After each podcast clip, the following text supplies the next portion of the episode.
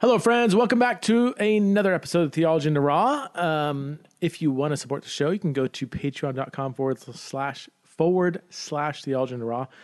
Um, and you can support the show for as little as five bucks a month. And uh, in return, you get access to premium content. If the show has been a blessing on you on in any form or has challenged you in any way, I encourage you to come and support Theology in the Raw, be part of the Patreon Theology in the Raw community. If you don't want to support the show, that's totally awesome. I hope you enjoy this forthcoming episode with the R.C. Sproul Jr. And yeah, so it's it's him. That's him. That's who we're going to talk to. It's the son of R.C. Sproul Sr., who I'm going to guess the majority of you have not only heard of, but who has been formative in your life. R.C. Sproul Sr. has been especially early on in my Christian journey, I so loved the work of R.C. Sproul Sr. Yes, he's super reformed. Yes, he's a five point Calvinist. Yes, he believes in predestination in its most absolute form. And I know for some of you that might drive you crazy and it might, you know, maybe you didn't like his theology. But as you will hear, R.C. Sproul Sr. was an absolute committed Christian, a committed father, a funny guy, a good hang. Um, he's the kind of Christian that I would want to be, really. And I really mean that. Even if I might not resonate with every aspect of his theology, I, I did early on. I mean, I was hyper reformed growing up in my Christian journey, and uh, R.C. Sproul fed into some of that. But I was always enamored by the humor and the authenticity of R.C. Sproul Sr. R.C. Sproul Sr. passed away, um, I believe it was last year actually. And uh, R.C. Sproul Jr. has been part of Ligonier Ministries for a number of years. He's written over oh, 10 or 11 books. And um, I, I, I have not talked to or emailed with or done had any correspondence with R.C. Sproul Jr. or R.C. Sproul Sr. for that matter. And so um, I scheduled this podcast and I was super stoked to get to know him because I'm like, dude, what was like growing up as RC Sproul Jr.? Like, what is that? What did that look like? and I, I didn't know what to expect. I hadn't, I, I, I don't know too much about RC Sproul Jr. I didn't, and now I do, and I love the guy. He's awesome. We had a great conversation. I think you're going to absolutely love this, especially especially if you grew up in a brand of evangelicalism that was kind of conservative, reformed ish, which is probably a lot of you. And I'm sure if you grew up in that environment, RC Sproul Sr. was part of that environment. Maybe now you're kind of like revisiting some of those theological presuppositions that you grew up with, or maybe you maybe you hate Reformed theology, maybe you just don't embrace it anymore. I think you will absolutely love this conversation. RC Sproul Jr. is the real deal. He is raw. He is authentic. He loves Jesus. He loves grace. He loves the cross of Jesus Christ in the most authentic way that I can see. And so please welcome to the show the R.C. Sproul Jr.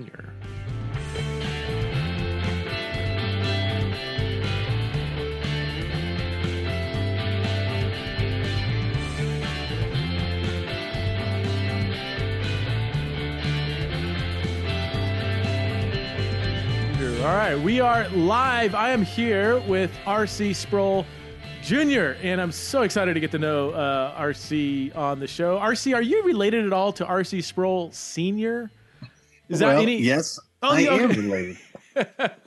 uh, so he uh, he and I were very close when I was growing up. um, In fact, I, he had a, a long lasting relationship with my mother.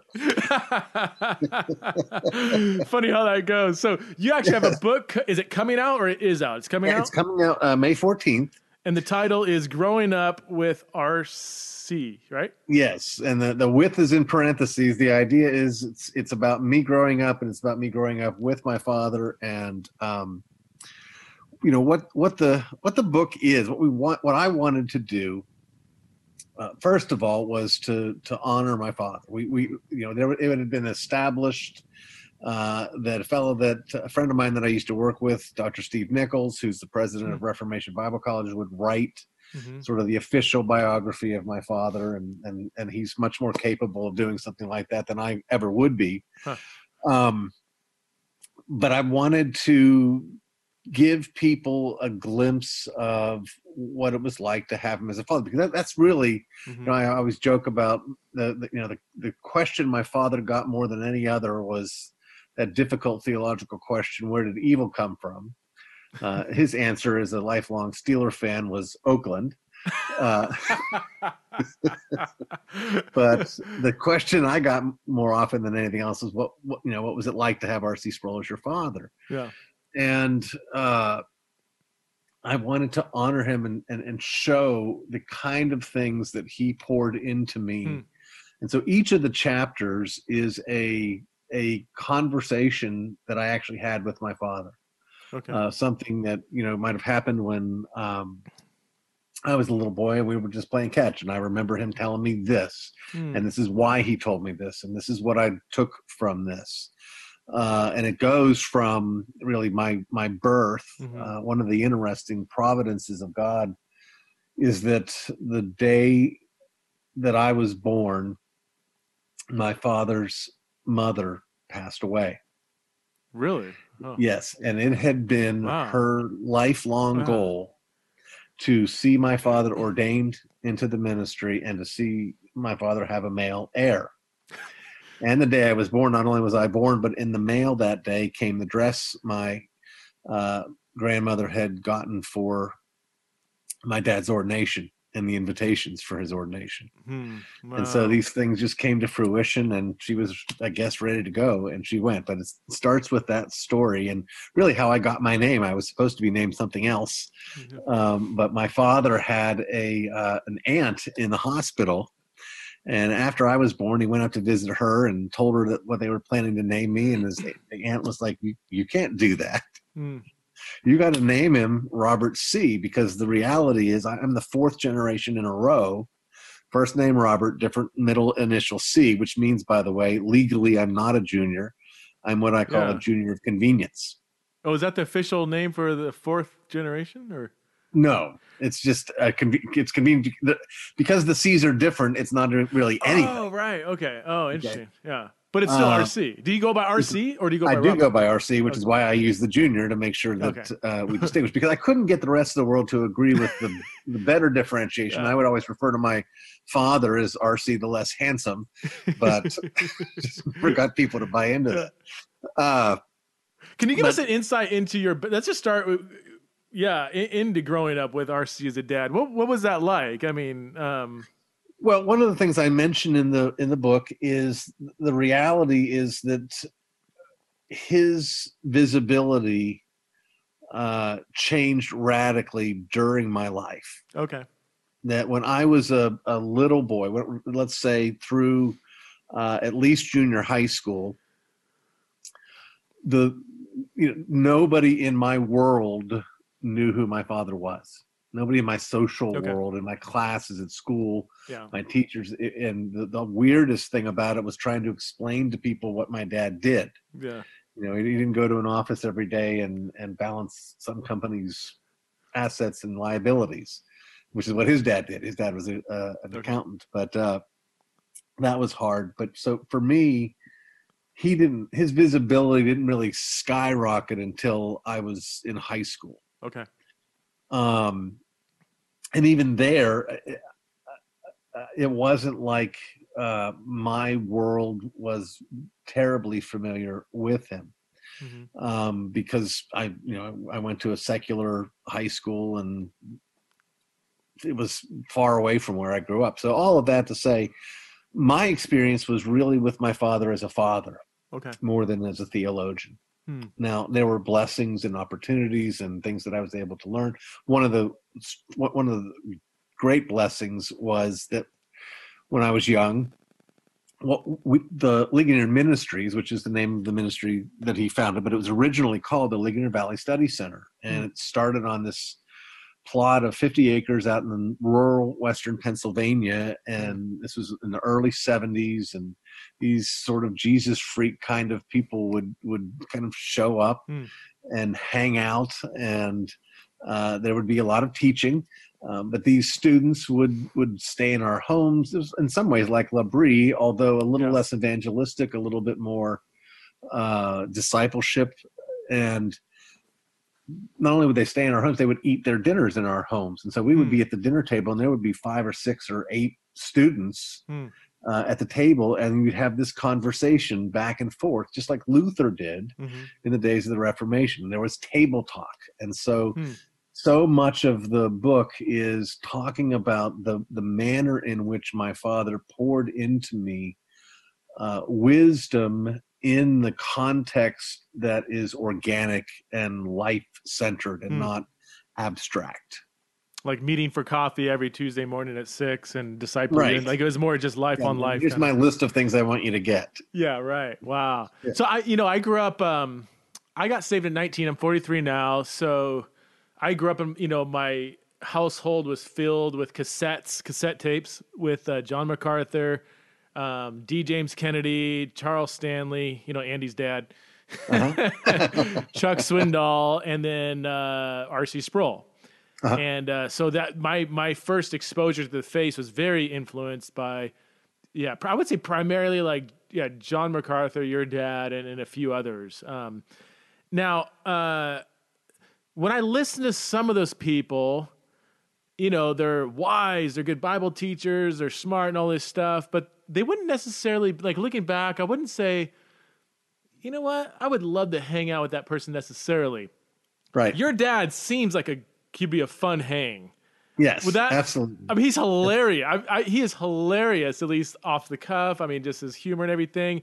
Did that, if I can ask, I mean, again, if there's anything I asked, you're like, you know what, I'd rather not go there, just let me know. But Uh. did that, is that really who he, like, the f- real Yes. funny, witty, that's, Yeah, in fact, there's a you know one of the one of the things I like about the book is I felt like I was able to pass on some of the blessings that he gave me. Again, not just in, in the same way that he gave them to me. Telling the story is the story. Uh, you know, you, you all, you know, having spent as much time as you have in evangelicalism, Mhm. that our idea of uh, art is to begin with a proposition and to stick a story onto it with a couple Yeah. of nails. yeah. And uh, you know, you, you probably know you're familiar with the, the, the line that C.S. Lewis said about how uh, the Chronicles of Narnia started. It started with this image in his mind of a faun in the s- woods in the snow carrying packages. Started with that. Didn't start with Hmm. justification by faith alone. How can I illustrate that? um, and so in telling these stories that actually happened and that were real i am grateful to be able to to teach something and one of the things that i teach is and it talks about his humor and where it Mm. comes from Yeah. and and even that that whole concept of uh, milieu I, I, one of the chapters and this might be a little controversial but that's always good for a podcast yeah. one of the chapters uh the chapter title is my droogs d-r-o-o-g-s and some of you already know what it's going to be about if you know what that if you're familiar with that word and most of you probably don't but here's what it I don't was. know what the, I don't know what it means. I'm, I'm on the edge of my seat. that's good you're a more pious man than i am uh, it's the story of when i was in high school and my father took me to the movies and we went and saw a clockwork orange. The clockwork orange was a stanley kubrick movie which came out after uh, 2001 space odyssey okay. and it is uh, sorry malcolm mcdowell and it is uh, based on a novel by anthony burgess who was a uh, english uh, author one of my favorite authors but Hmm. it was originally rated x when it was released not because it was designed to be a pornographic movie Yeah. it was actually very you know sort of intellectual Yeah. movie but there were some graphic scenes in it and Yeah. there i am 15 years old sitting beside my dad watching this movie and you know blushing glad it's dark so that my red face is not glowing too too too much but when we finish the movie we go out to lunch and he starts breaking this movie down for me about how he explains to me what behaviorism is Huh.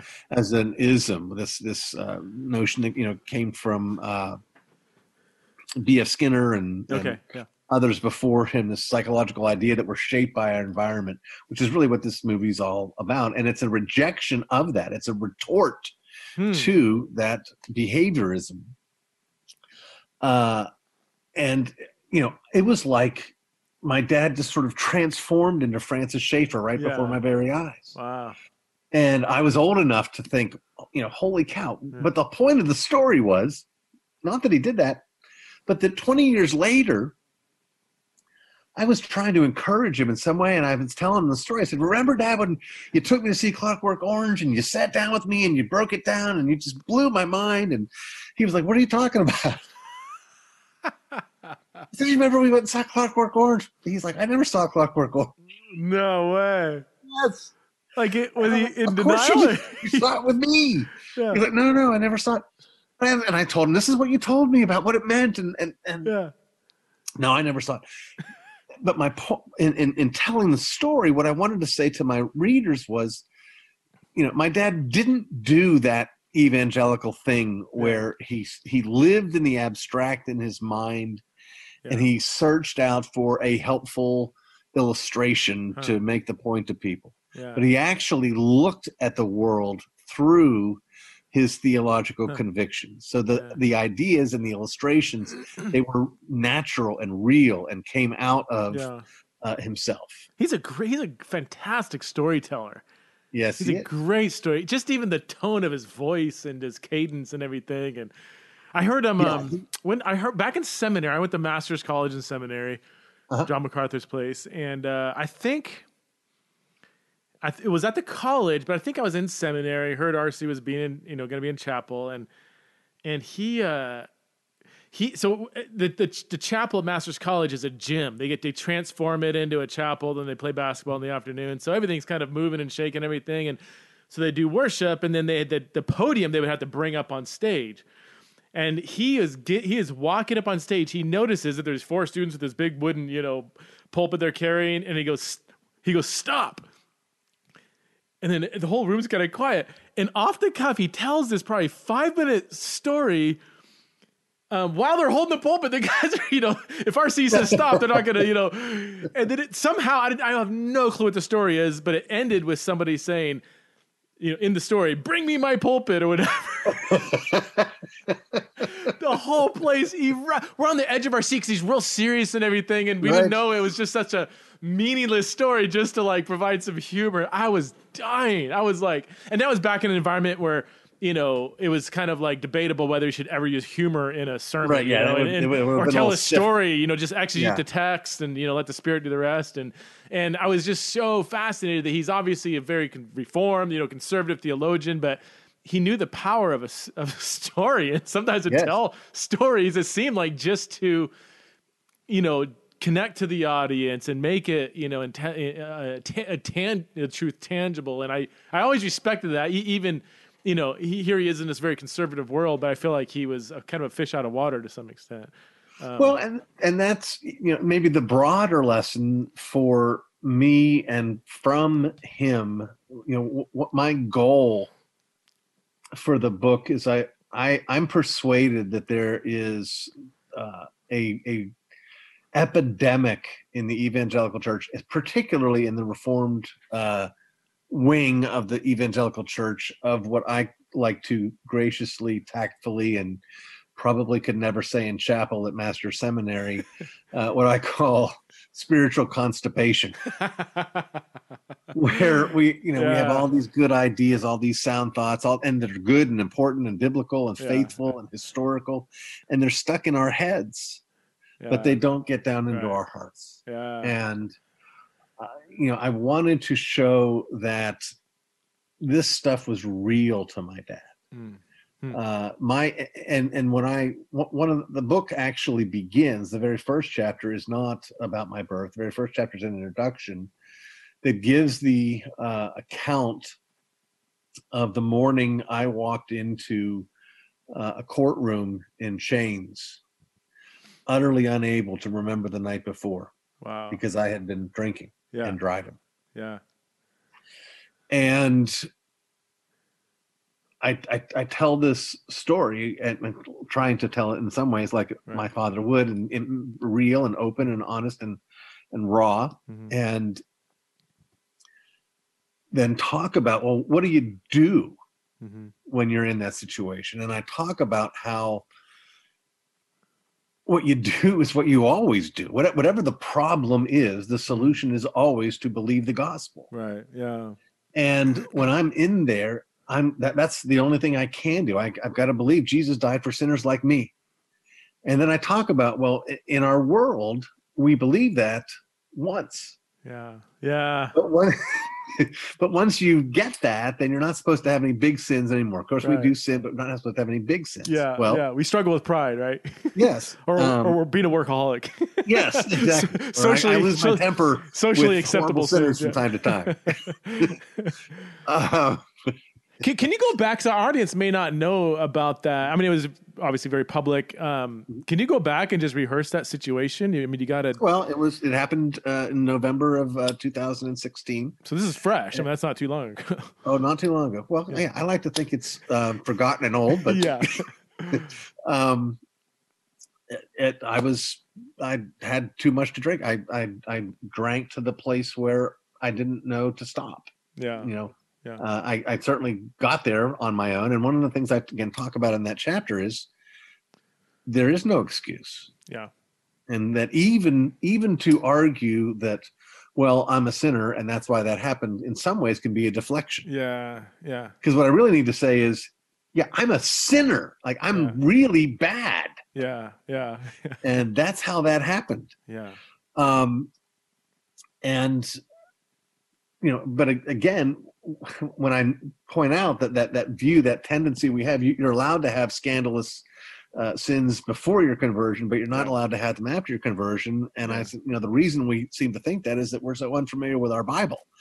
Uh, because there are scandals galore for believers in the Bible from beginning to end. Yeah. And uh, you know, we we all need the gospel, including believers. Yeah.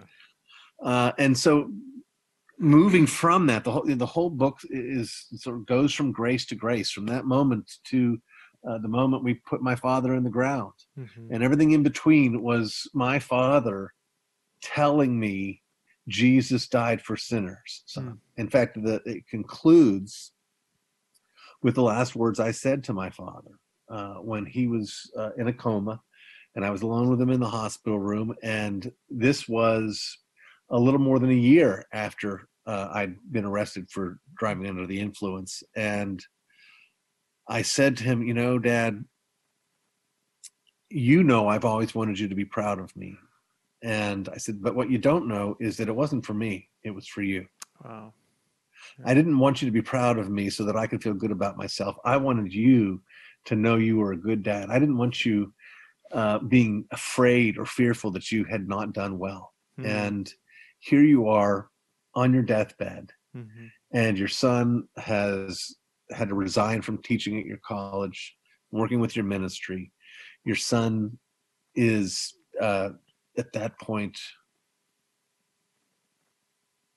I think I was still on probation. I think at that point, um, you know, all this stuff, and you're about to die, and I don't want you walking into the pearly gates thinking, "Well, I I let my son down." Mm.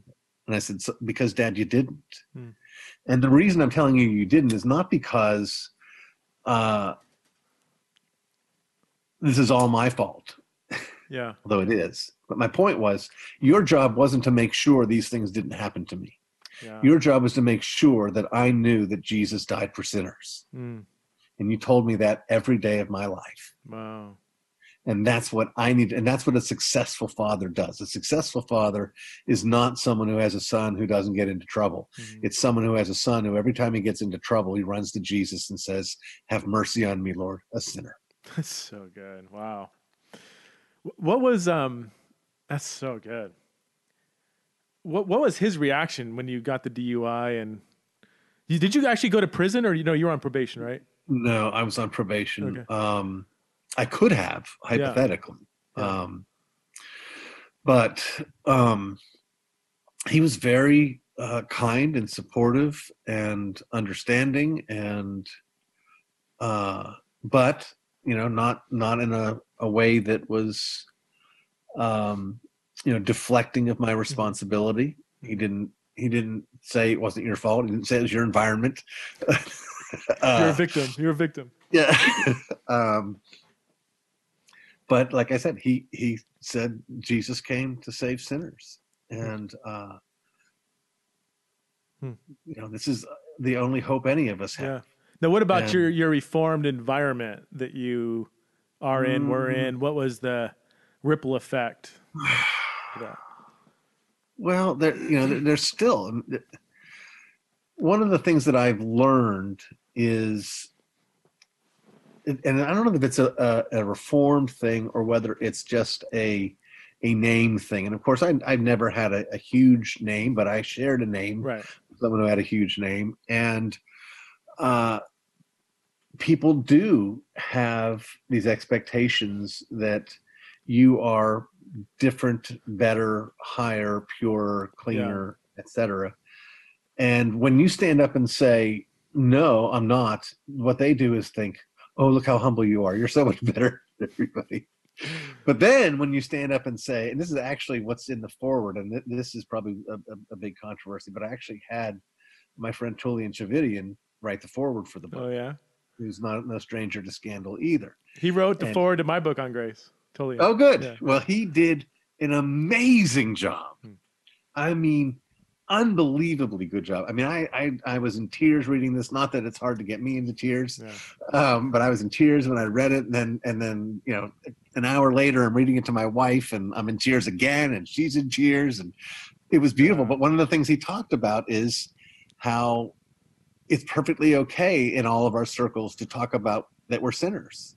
Hmm. But once you mention a sin, Yeah. Yeah.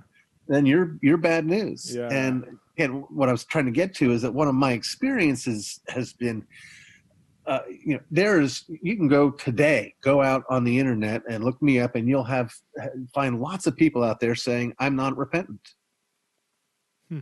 because they feel like not only do I owe them an apology for what I've done, I owe it to them when they're ready to hear it, and it has to be just as uh, emotional and heart wrenching as the first time I had it anywhere. And so, you know, I, I mentioned in the book, you know, when this happened, I repented to the elders of my church, Mm-hmm. which is what I was supposed to do, Mm-hmm. and they forgave me. And you know, I'm not living in that shame anymore Yeah. because Jesus died for this. Yeah. Yeah. Uh, and in fact, uh, you know, getting uh, language in the foreword, I just, I just loved it so much. Uh, he he encouraged me for being a good steward of my failure, Hmm. and I just thought, now that's a powerful thought, being Wow. a steward of your failure. And of course, you see that in the scripture Mhm. when Jesus is interacting with Peter, both before Peter's betrayal, when he tells him, when you're strengthened or when you're back, strengthen the brethren. And then when on the uh, seashore, when he says, you know, do you love me? Feed my sheep. All of that is a, an encouragement saying, look, you, this is exactly what people need. Mhm. You know, I, I, they don't need uh, role models in obedience. They need leaders in repentance. Yeah. Yeah. Which is part of the problem we see today when whatever you call it, our evangelical culture, our celebrity pastor culture, where when leaders aren't allowed to s- struggle, then that and, and they have this kind of expectation they have to meet, then they try to meet that expectation. They become isolated and closed off. And that's just a recipe for disaster. Having Yep. somebody that have, has all this access to power to be kind of isolated, cut off, and not able to kind of wrestle out loud along the way. That's just a recipe for disaster. It's no way. It's it's it's super sad when the you know such a massive number of Christian leaders are falling. But it's not. It, in a sense, it's not surprising. It's like put any human in that kind of position, Yep. close them off, and don't allow them to struggle out loud. And so that there is something about uh, this system we've created that is like nurturing these kind of things. Would you? I mean, have you? Would you? Oh, say? absolutely, I would agree. And and uh, yeah, and I I what's worse to me is that it clouds the gospel. Yeah. It, it does communicate to the people in the pew that well, yes, Jesus came to deal with the small sins that Yeah. either the big sins we used to do or the small sins we continue to do, but Mhm. really it's about how well behaved you are Yeah. um, or in my circles, not even that. Really, it's about what books you have in your library. Oh wow. uh, and, and whose names you can drop in a conversation. It's like practical Pelagianism, really. I mean, it, Yes, it diminishes exactly. the Well said. lasting atoning effects uh, of the of the gospel. I mean, of the, of the cross, right? I mean, Right? And the and the reality is again my my responsibility, my fault out of my sin. But the reality is the blessing. Not saying that we sin that uh, that you know grace might abound all the more, but the blessing is when you have a spectacular public failure. Mhm. Not only can you not fake it anymore, there's there's no reason to try. yeah, yeah, you know uh and and you get to this place where you realize how great a savior we have yeah. So, with your ministry, what's been the lasting effects now since 2016? I mean, well i don't have a ministry since 2016 I hate Um, to laugh. fact- you made me laugh, but I yeah. well you know the funny thing preston is and this is part of that what i'm talking about uh, the the the view that i have to apologize to everybody one at a time because there are people out there that are hopping that. Some people, people family people who are friends lifelong friends who are saying what are you doing? You, you know it's not you, you shouldn't be going back into ministry. And i'm saying what are you talking about?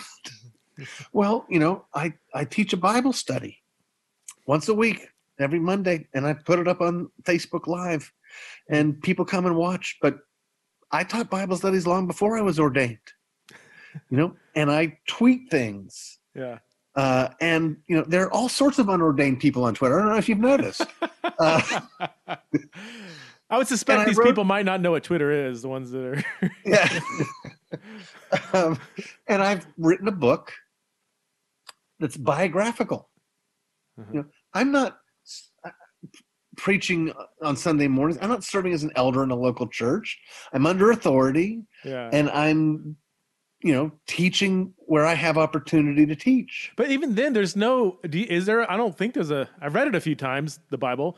I don't think there's a verse that says no i don't think i'm eternally disqualified but i do think There may be wisdom in taking some, you know, long time off or whatever. There may be some Yeah, wisdom. let stuff. somebody else decide whether or Right. not i need to come back Right, right, me. right. Exactly. Yeah, yeah, yeah.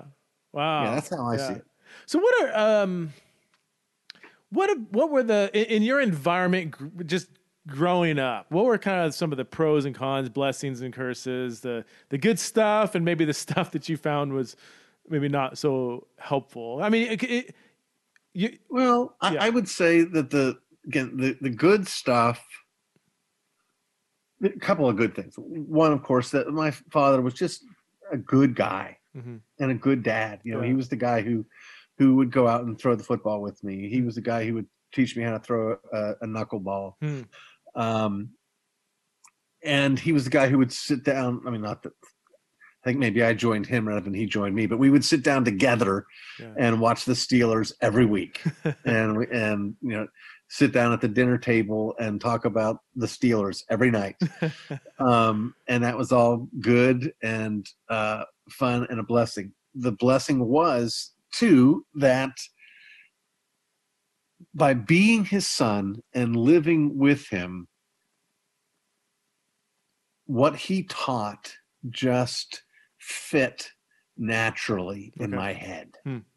Yeah. All the sort of uh, the the the what's the the, the abstract kind of um, framework or blueprint was already there and bricks just fit so nicely and so easily and so elegantly for me that i could just get it Hmm.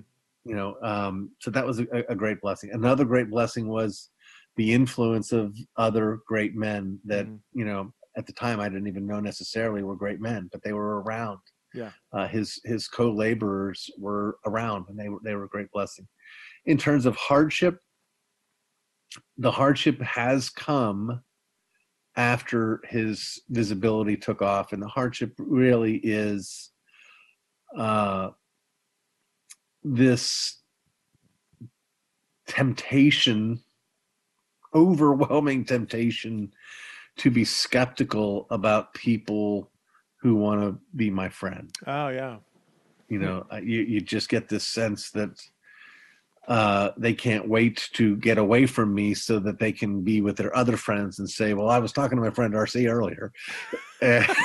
Could you sense uh, that? Could you? Did you feel that? I mean, is it pretty easy yeah. to pick up on? you? Yeah.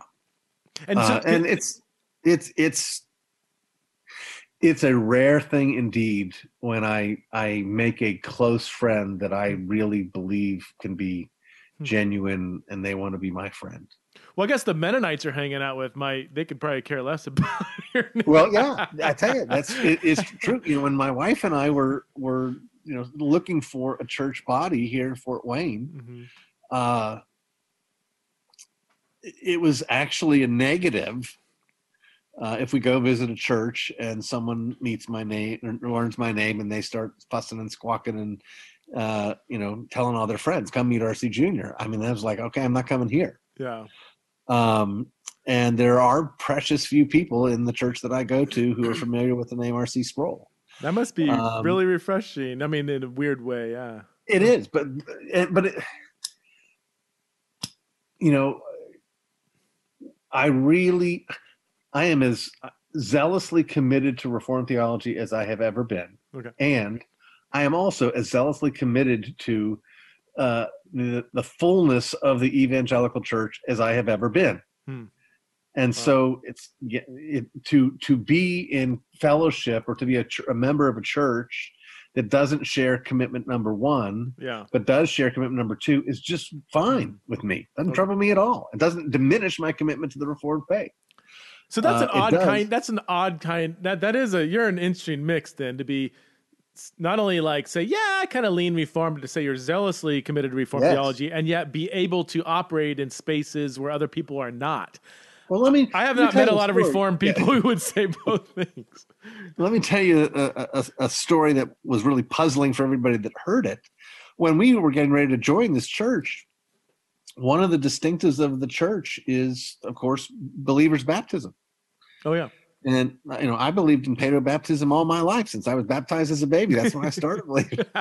and, uh, and so we're going through new members class, and they're talking about baptism and got to get baptized as a believer and yada yada yada. And and I went to one of the elders and I said, um, I'm not sure what to do because my belief is in paedo baptism, and I believe I've been baptized. Mm-hmm.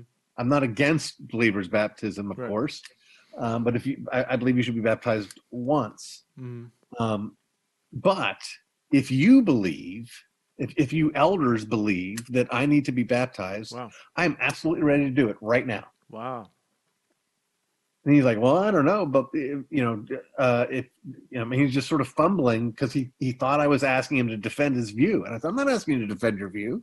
Yeah. I don't have a debate about baptism. What I'm telling you is, you are you elders are the authority over me, and if you tell me to get baptized, and you're wrong, God will deal with you, and He'll deal with you graciously because Jesus died for that wow. sin too. And if I'm wrong, then I'm in submission to you, and you're helping me. So it's okay either way. Now that sort of tell me what you want me view, to do, and I'll do it. That view, that kind of high view of the leadership, maybe probably threw them off because as far as I know, the Mennonite yeah, Church would be exactly. much more democratic, right? like, right. Yeah. they're like, well, I don't know what to do. It throws, every, it throws it throws reform people off. Yeah. Because yeah. you know everybody thinks they're Martin Luther, and I think every issue is an issue that you know here I stand, I can do no other. Yeah. Yeah. And it's not. Now, you know, if this guy said, well, yeah, you need to be baptized and you need to believe that that baptism, you know, if he was a Campbellite or a restorationist, and you need to believe that that baptism is part and parcel of your justification, I would have said, go pound sand. where where do you see the okay so i mean 2019 i mean we're in a different world now um, what is the what does re, let's just say the reformed camp of evangelicalism what does it need to kind of consider, reconsider, do maybe, maybe, maybe do differently for it to flourish in the next generation, if that if that makes sense. Because because some I've been in reformed circles, and again, I would consider myself reformed-ish. Um, I hold that very op- open-handed, but um, the the kind of brand of reformed the, ecclesiology, just all the stuff that comes with it, that, that really worked in the 80s and 90s, is kind of having a harder time on, especially with Gen Z and millennials and um, yeah, it is. Um, but I would say I'm going to try not to take too long to get to this point, but I remember this sort of epiphany I had one time where you know I had been familiar with the Willow Creek model and Mhm. you know had been an opponent of the Willow Creek model and a, a defender of uh, organs and hymns and Mhm.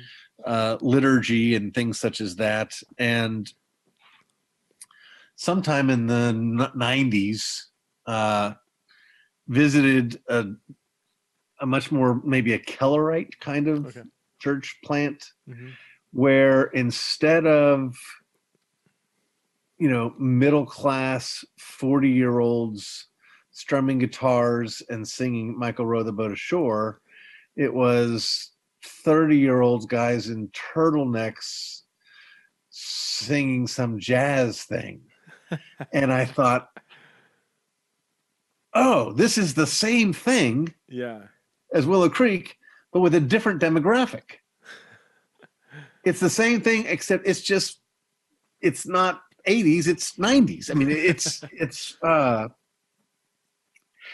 and even so much of uh, the really old school traditional worship centers of this world are built on this is our tribe's style, which is no different than the other thing. I mean, it's different style, but the premise is the same thing. We're going to give the people what they want. It's still tribalism. It's still consumer oriented, right? Yeah, yeah. exactly. And it's still a hunger, the, the, the great evangelical hunger for respectability. Mhm. And that to me is the real problem Yeah. in the reformed world. The reformed world thinks that the way to maintain their respectability is to look down their noses at the worldliness of the young restless reforms and the and the guys in the in the skinny jeans, Yeah. but they're just as worldly and hungering for approval by the world. They're just looking for approval by Mm. older people. Uh, Wow. Yeah.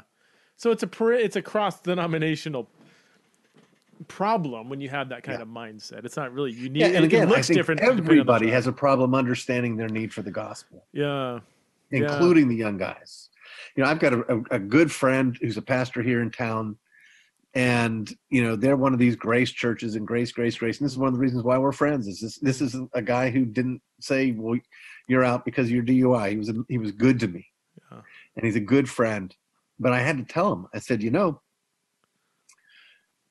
As you're trying to instill this grace ethos in your congregation, you understand the devil's right behind you saying, yes, we're so full of grace. We're not like those other churches where they don't like grace. Mhm. And it's the same problem as the churches. I'm actually going to be out in Fort Wayne in um, September doing a one day. I do one day conferences on faith, sexuality, and gender, and I Uh-huh. I, forget. I the- saw that. Yeah. Oh, you did. Okay. Cool. Yeah. Yeah. Yep, Um, yep. I don't know. I, f- I forget the name of the church that's hosting it, but um, yeah. Anyway. I saw that too, but I don't remember yeah, either. Yeah. Yeah. It might be Pathway. That sounds. That sounds familiar. Yeah. Yeah. What's your next uh, five, ten years look like? What do you hope to be doing in the next five, ten years, and in, Oh, in or out of ministry, whatever that looks like? That's rough. Um, I don't know to, t- to tell you the truth. I, I would love to once again uh, be in a position where I can uh, teach apologetics, teach philosophy, Mm. teach. Um, I, I taught those things at Reformation Bible College. I taught great books at Reformation Bible College, and just love that. I, the, the the life of a college professor is very uh, appealing to me, Okay. and uh, I miss it. Um, and so that's a possibility. I could conceivably end up somewhere in a pulpit somewhere. I I could be, uh, you know, I could be one of these guys who uh, supports himself online. Yeah. You know, with uh, a content developer. Yeah. Um, I don't really know for sure. I I know who does know, and I know that he loves me, and I trust him. That's so good. That's a good word to end on. So again, the uh, the book is growing up in parentheses with RC. It comes out uh, April. May fourteenth, you can pre-order it now. Okay. at Ichthus, I-C-T-U, I-C-T-H-U-S publications.com. Oh, ICTHUS. Yeah. Okay. Yeah. Very cool. And this is number what, 13 for you books or? It depends on whether you count the ones that I was the editor for. Okay. Um, yeah. I think uh, 11 where it's all just me. Okay. Okay, cool. Yeah. Yeah. Well, that's a good record. Well, thanks so much for being on the show. I really appreciate uh, your honesty and just, uh, I still, I'm going to think about this for a while. Your strong commitment to Reformed theology and, yeah, also strong commitment to being a Christian in environments that may not hold that conviction. That's that's that's super rare, but I I, I think that is that posture needs to be built into the future of reform thinking if it's going to make an impact. Um, Amen. In the, in the future. So thanks so much for being on, man. Thank you. Appreciate it.